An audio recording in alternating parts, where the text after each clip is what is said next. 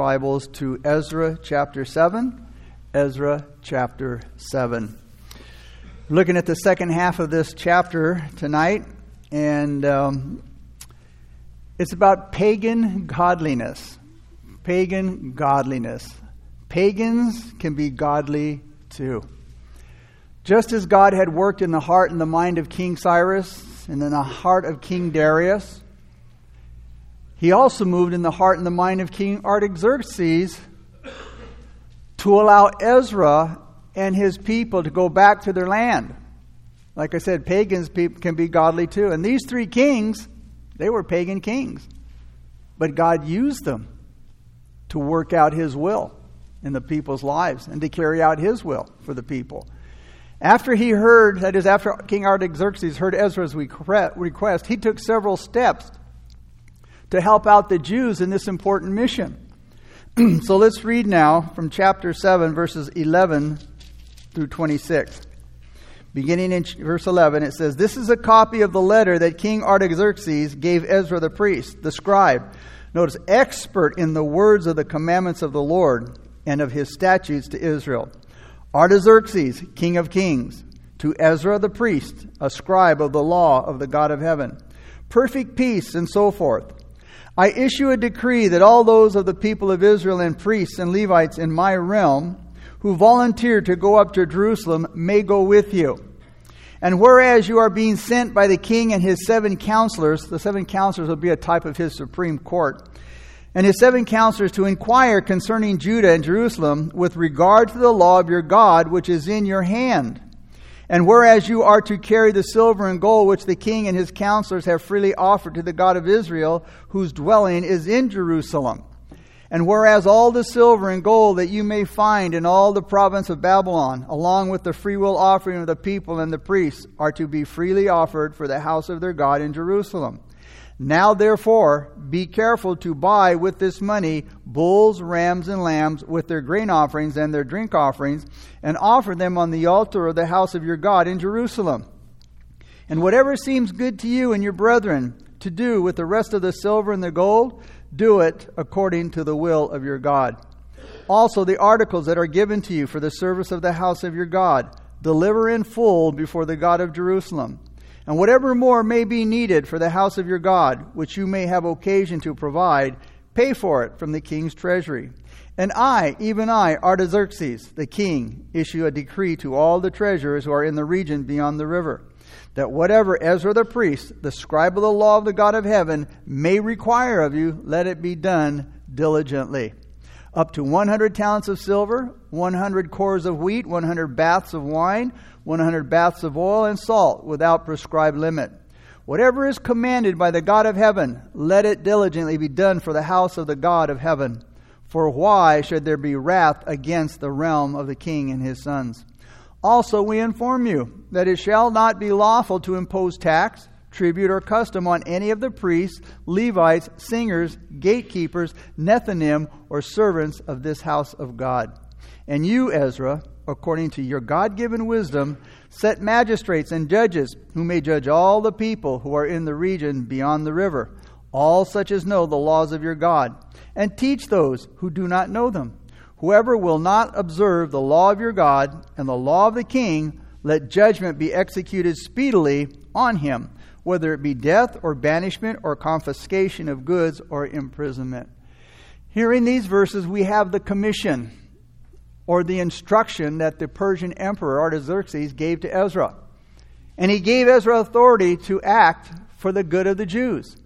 And it was a very generous and complete and uh, uh, uh, you know commission, and it was way more than what could have been expected by the people. The letter began Artaxerxes, king of kings, which was interesting. But again, to again call himself the king of kings is a way is way too high of a title for any earthly man to take upon himself. Now he probably was a king of kings, but to speak of himself or a king of some kings, but to speak of himself as if as if he were the king or a king of all kings uh, he was taking it for granted, uh, his privilege to have all power both in heaven and on earth. The words in verse 11, the priest, speaking of Ezra, the priest, the scribe, expert, describes Ezra with special praise. Ezra is referred to as the scribe's scribe or the teacher's scribe. Now, there's no doubt that this wasn't expected to happen, that a second Persian pagan king would show favor towards God's people and God's work. But what we have here in King Artaxerxes' case is another example of pagan godliness. He was a good pagan sinner. We see in him its faith. We see in, in paganism the faith. Verse 23, it says, Whatsoever is commanded by the God of heaven, let it diligently be done. He commanded that. So it seems that King Artaxerxes totally believed in the existence and the power of Jehovah God. It's important to see that King Artaxerxes speaks about God not as just the God of Judea or the God of the Jews, but as the God of heaven. So, you know, where did he get this understanding? What brought him to this place where he understood God to be the God of heaven? Mostly, if not totally, it was from what he saw in the life of the Jews while they were around his palace. They were probably really good witnesses of Jehovah God. He saw, he saw how strong their conviction was in Jehovah God. He saw how they refused to get involved in the evil ways of the land and the people where they lived. They didn't follow the old saying, when in Rome, do as the Romans do. Jesus said, You are not of the world. He said, therefore do not, uh, John said, therefore do not love the world nor the things in the world. James in chapter 1, verse 27 says to keep oneself spotted from the world. When James says to keep oneself unspotted from the world, the word to keep, it means regular, continuous action. In other words, we are to keep on keeping ourselves unspotted from the world. It's a continual duty of Christians. No exceptions allowed.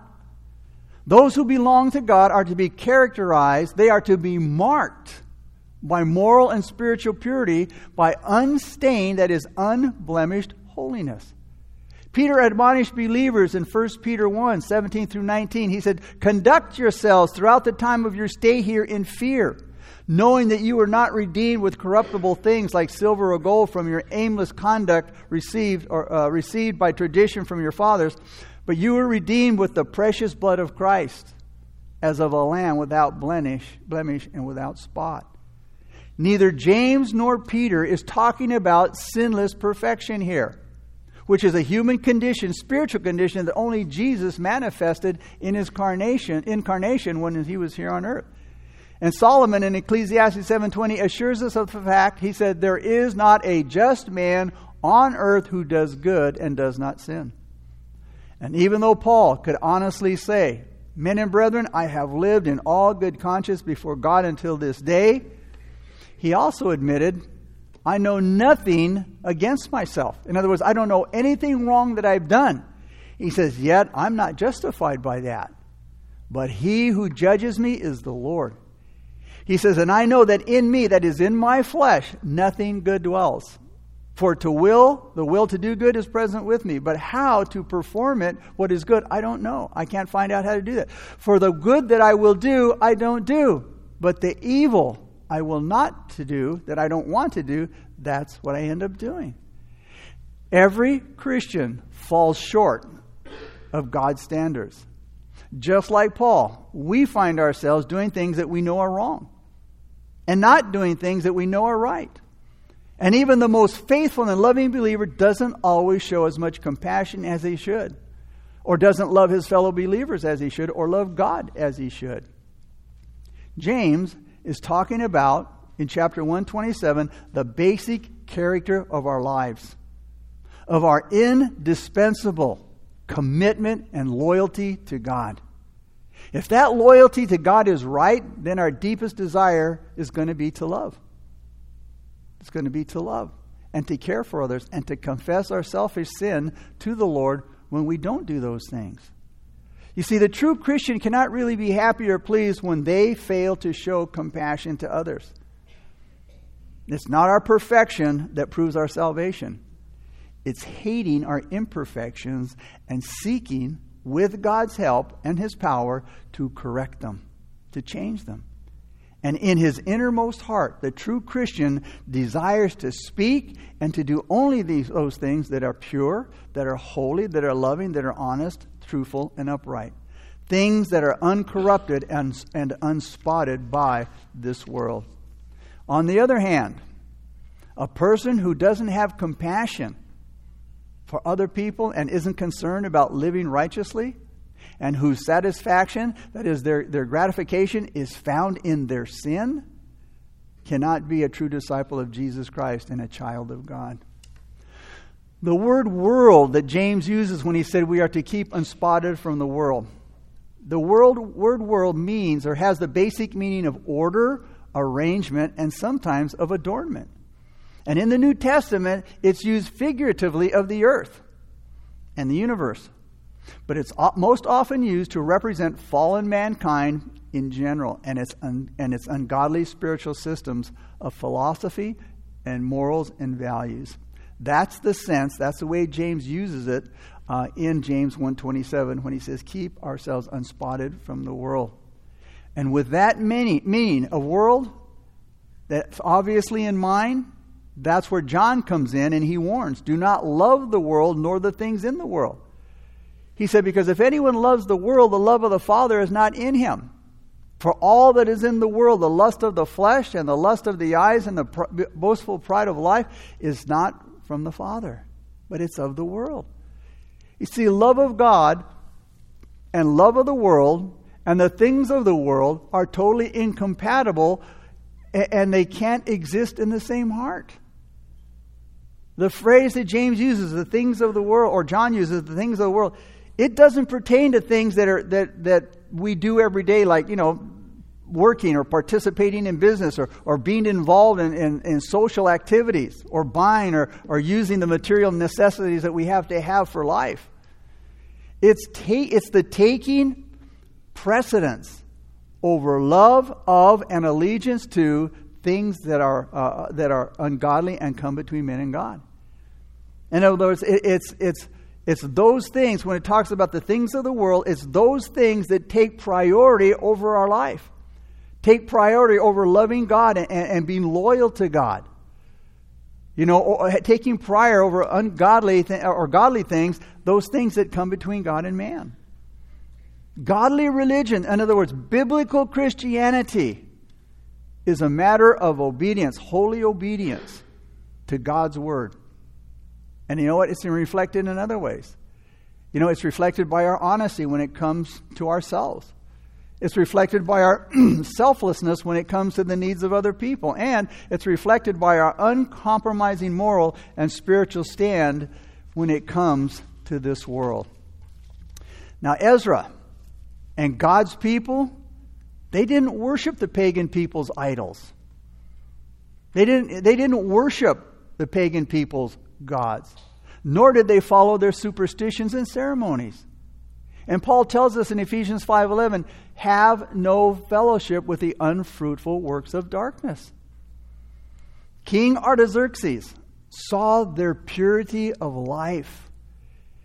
He saw the people's godliness. He saw their diligence in living for God and for serving God. And probably Ezra's own character and behavior also was a powerful testimony and an influence on Artaxerxes' mind. You know, you, you, you just don't see those things and say, oh, okay, and walk away.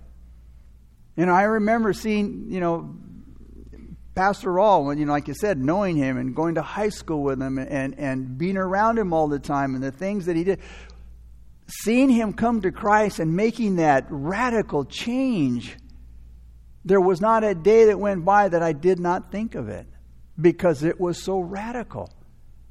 It was so unlike him. Uh, and it was trying to figure it out, and just it, it made such an impact on my life because it was unnatural. And I believe that's the kind of testimony that we need to have that will speak to people's minds and hearts. And you see, the captives, these captives, these people, God's people, they live the truth. And the king became subject to that truth. But in the end, hard times will drive away superficial faith. We see also its fear. It says in verse 23, he said, the king said, Why should there be wrath against the realm of the king? You see, King Artaxerxes had at least enough sense to fear the living God. And he wanted to appease the living God. He wanted to make him happy. He want because he wanted to turn away his wrath. and this is why, and it's always been the main reason for pagan godliness. It's really a scheme of gaining power and preventing God's wrath rather than reverencing his goodness and enjoying his love. Why did King Artaxerxes exempt the temple workers from paying taxes in verse 24?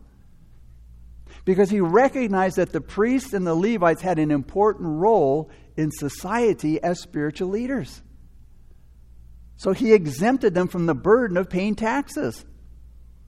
Now, the Bible doesn't teach tax exemption for religious employees.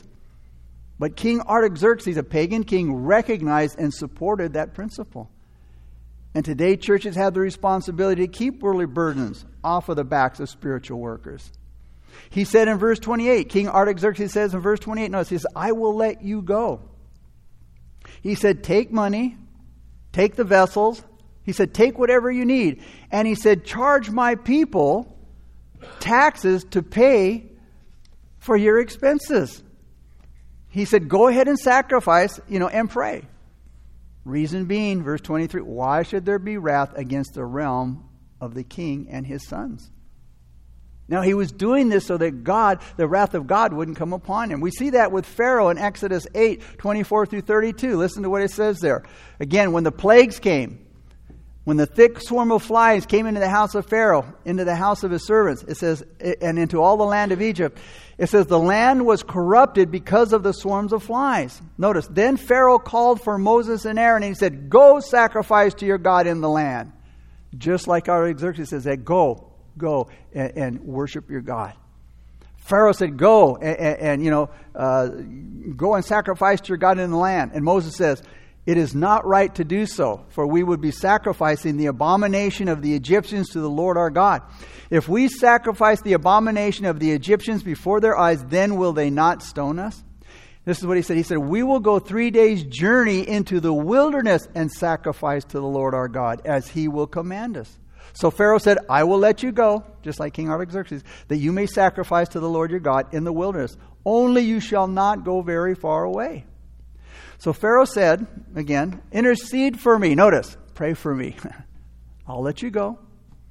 You know, go in and do what you need to do, but pray for me. Intercede for me.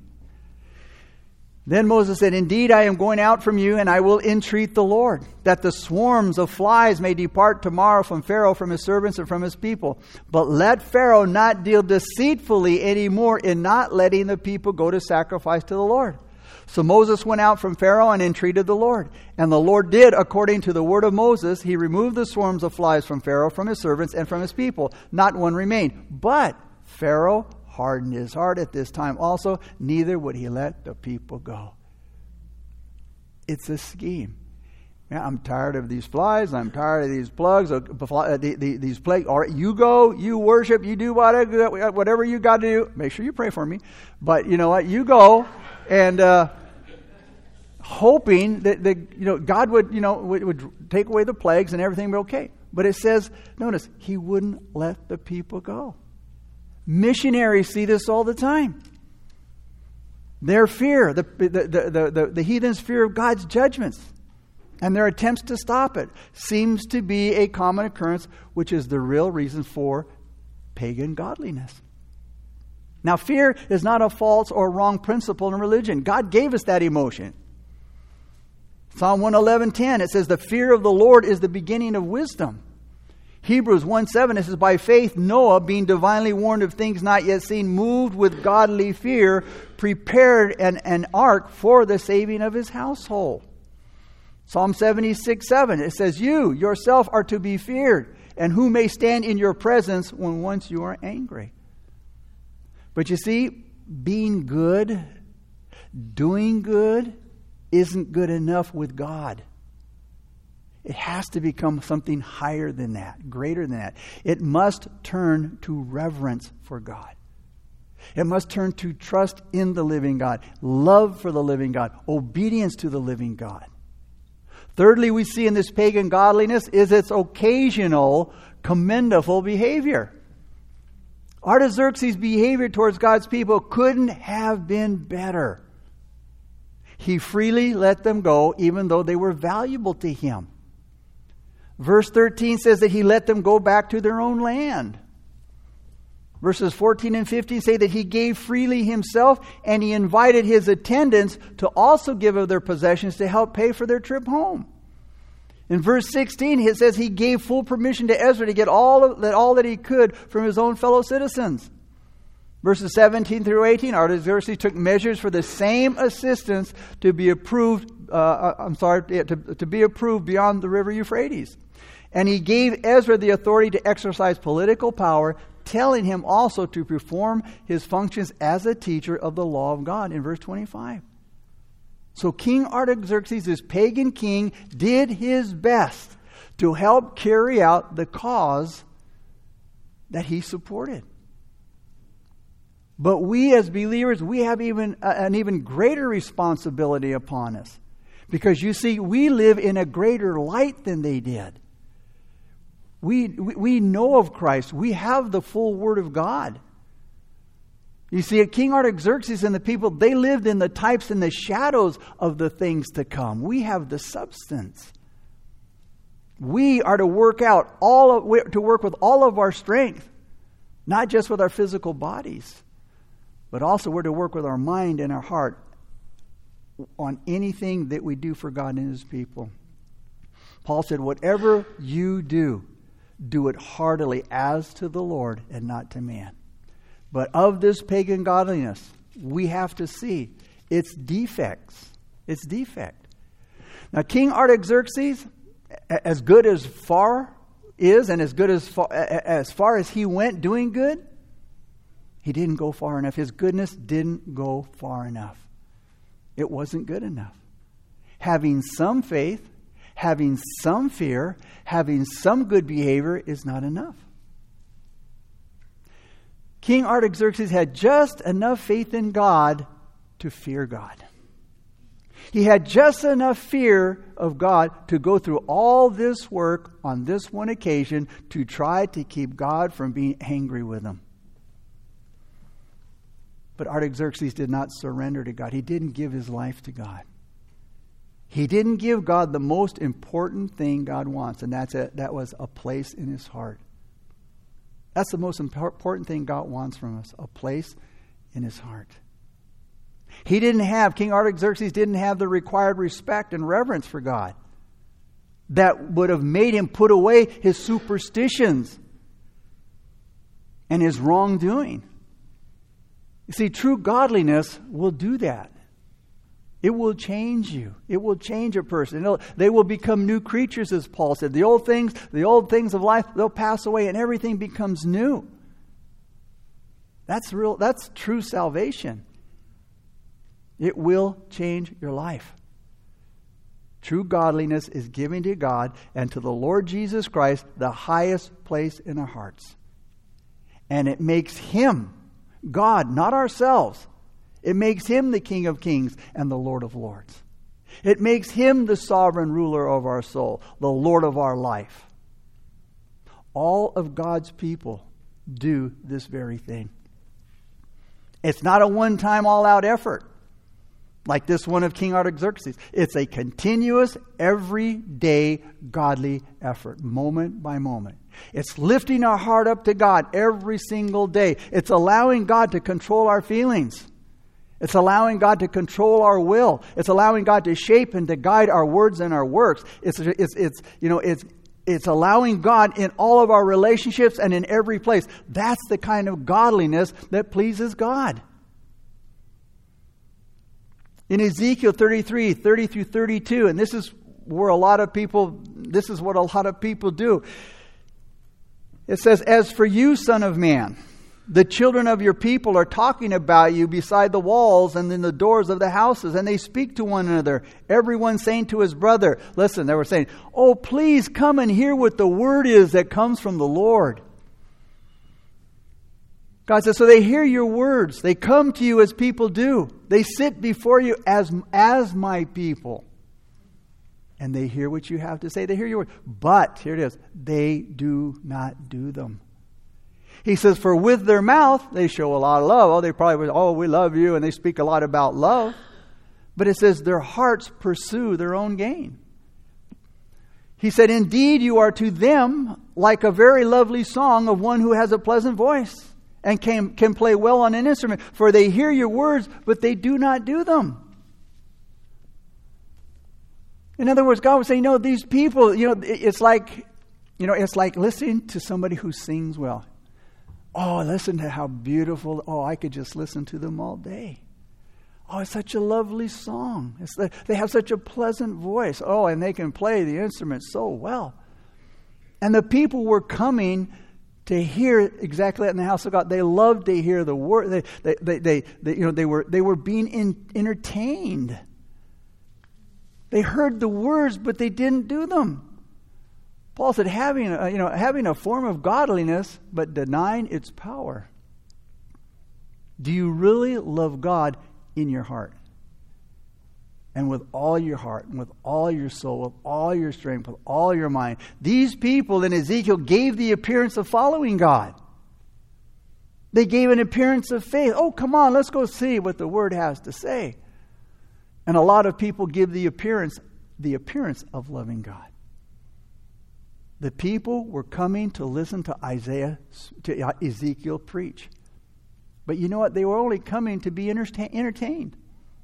They weren't really interested in hearing the message that God had that He was speaking through uh, Ezekiel. They weren't interested in hearing the message from God. They weren't interested in then putting that word into practice, and they weren't interested in letting it change their lives. And a lot of people go to church to be entertained oh, I like church. You know, it makes me feel so good, and you know, I like the music, and oh, you know, it really, you know, it, it makes it moves me emotionally, and you know, the people are nice, and I really enjoy, you know, the speaker, and and I enjoy the activities.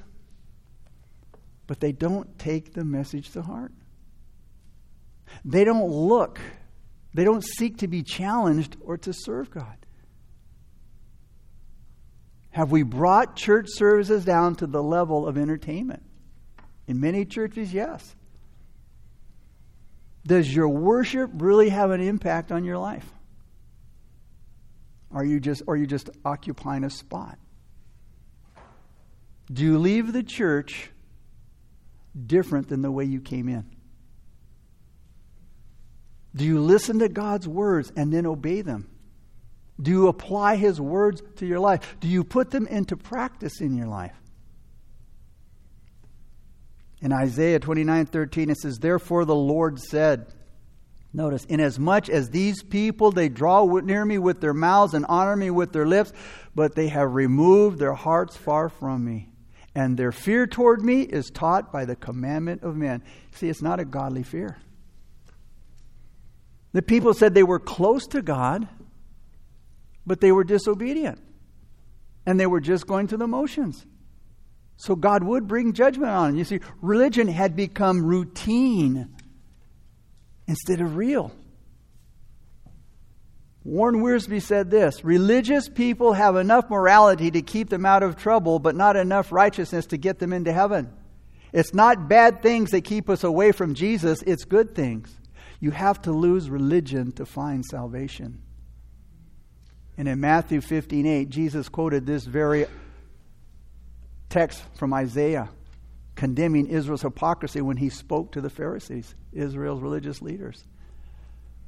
Too many times we fall into routine patterns when we come to church and we worship. And we neglect to give God our love and our devotion. We just do our duty. If we want to be called God's people, we need to be obedient and we need to worship Him honestly and sincerely. Let's look at verses 27 through 28 now in closing. 27 and 28. Blessed be the Lord God of our fathers, who has put such a thing as this in the king's heart. Notice that. God put this in this pagan king's heart to do this, to help uh, them to rebuild the house of God in the temple.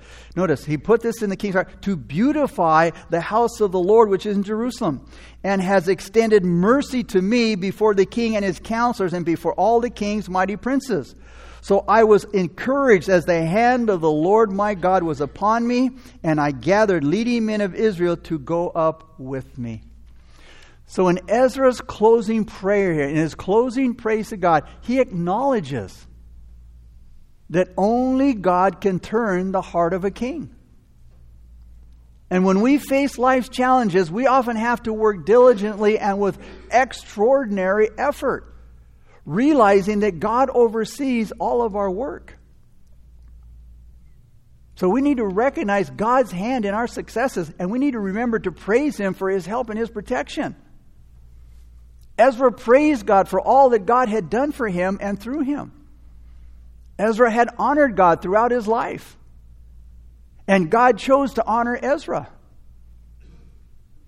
Now, Ezra could have taken it for granted that, you know what? Oh, it was my greatness. It was my charisma, my personality that won over the king and his princes. But he gave the credit to God. We also need to be thankful to God for our successes and not to think that we did it in our own power. And Ezra praises the Lord for moving the king to work together with his plans, and he sees this occasion as proof of God's mercy or his covenant love. Ezra didn't take any credit for this accomplishment. And he recognized it was all the result of the good hand of God that was upon him. And without wasting any time, he gathered together the, the, the, chief men of the tribes. He gathered together the people who felt moved to go to Jerusalem with him. And after Ezra saw how the king was being good towards him and his people, he can't, he can't go on any further without first thanking God for his goodness to him and his people, you know, in this situation. And as soon as he finished reading the king's letter, instead of adding, God save the king, which would have been proper, notice what he says Blessed be the Lord because we have to thank God for everything and recognize His good hand in everything and praise Him for it. There's two things that Ezra blessed God for. First of all, for the king's commission. For the king being with him and, and, and allowing him to go and to provide whatever he needed to accomplish his mission. As was the king, king uh, as was the custom, he probably, you know, kissed the king's hand for it. But that wasn't all. He said, Blessed be the Lord God who put something like this. Think of it. God put something like this into the king's heart. You see, God can put things into men's hearts and minds that normally wouldn't come up by themselves, both by God's providence and by His grace, when it comes to things dealing with life and godliness. If there's any good in our hearts or in others' hearts, we need to recognize it was God who put it there and bless Him for it. Because it's God that works in us both to do, uh, to will, and to do what's good. Psalm 73 1 says, Truly God is good. Romans 7 18, Paul says, For I know that in me, that is in my flesh, nothing good dwells. Whatever is good is of God. And when princes and judges do things to hold back wickedness, and encourage religion, we need to thank God that He put it in their hearts to do so.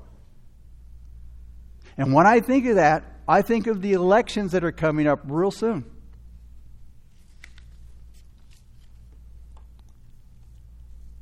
And I know people are, don't care for this president. I see him as a King Cyrus, I see him as a King Darius, and a King Artaxerxes. With our nation so politically divided and the Democrats and the mainstream media so constantly spreading lies about the president and his administration, it's hard to get the honest facts about what he wants to do and, and, to the American people all across the country. The fu- I believe with all my heart, the future of our nation is at stake. And if you can't see it and you don't know it, you are blind. Whoever wins the White House and control of the Senate and the House of Representatives will ultimately determine the course of our country for decades to come. If you look into what the other side is espousing, they are going to take away our religious rights and our, and our love and our truth of the Word of God. Hillary Clinton said she was going to do that when she ran for president if she was elected. She said she was going to make the church change its beliefs. We need to look for men or women. We need to look for people, regardless of what party, who are going to stand for biblical principles, like these pagan kings did. The most important thing we need to look for is somebody that will stand up for our religious freedoms. And our president right now is doing that.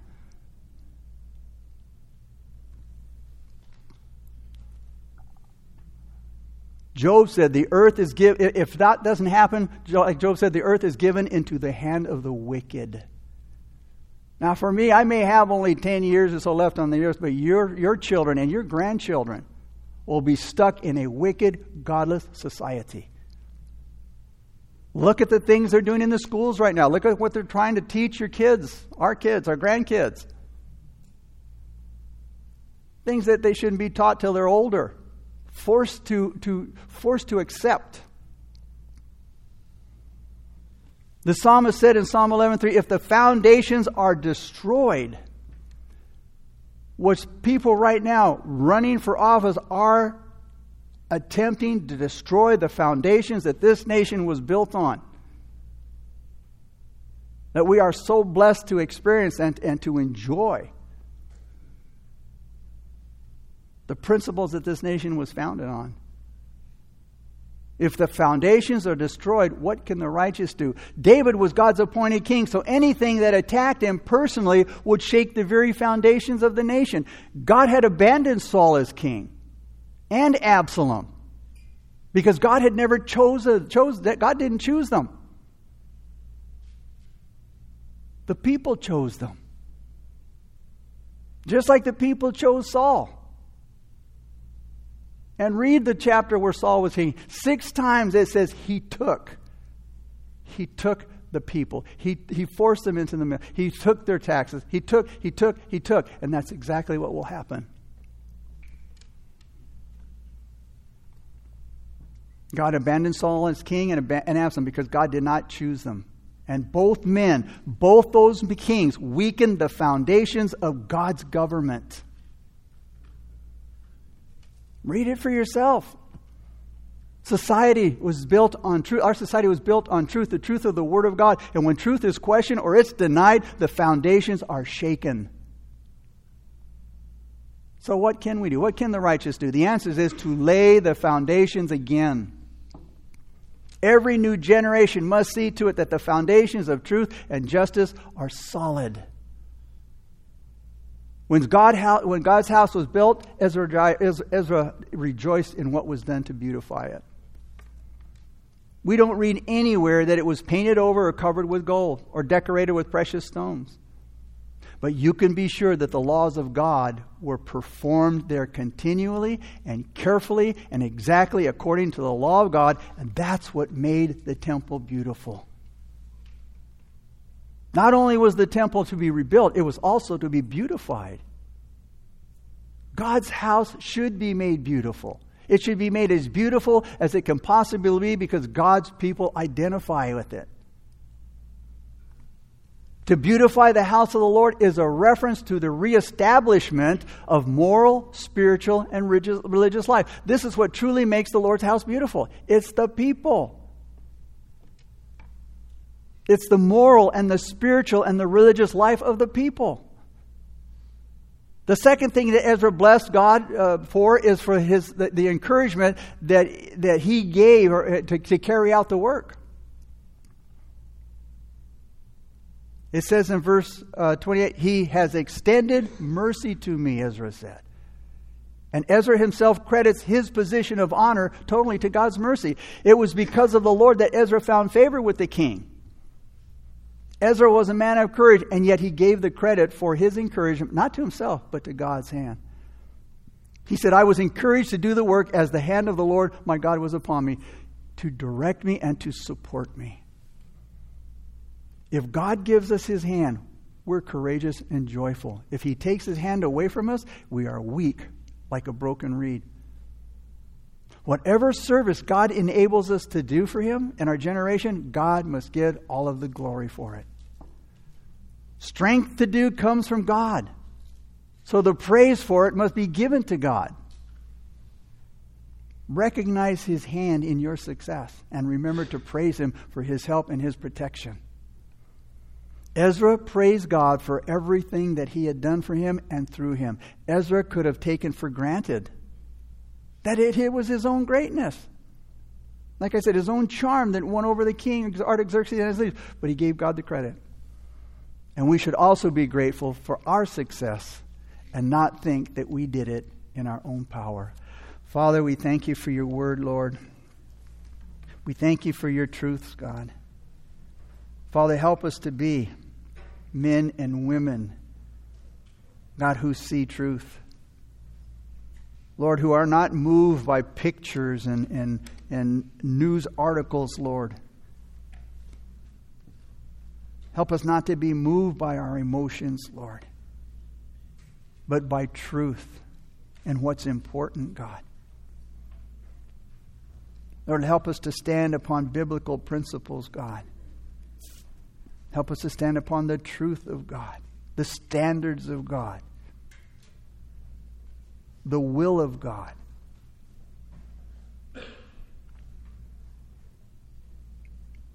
But not moved by popularity or by polls. For with God, we are a majority. Maybe you're here tonight and you don't know the Lord Jesus Christ. Maybe you're like a lot of good people. You do some good things, you have some faith, you have some fear of God, but it hasn't changed your life you haven't given God that special place in your heart.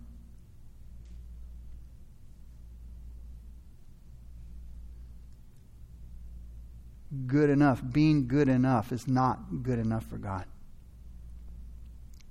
We must be born again, the Bible says. We must become new creatures in Christ. The old life, the old habits, the sins of our life must be done away with. We must repent, turn, and walk away from them, and live for Christ as He empowers us and enables us to break that bondage of sin that, that holds us. The worship team is going to lead us in a song of worship, and if you want to receive Christ as your Lord and Savior, it's time to stop being good in the pagan sense and a time to be righteous in the biblical sense. As we worship, you get up out of your seat, you make your way down the aisles towards the steps up front, and I'll meet you there. And when the song is over, we'll say, uh, we'll say together a simple prayer of faith.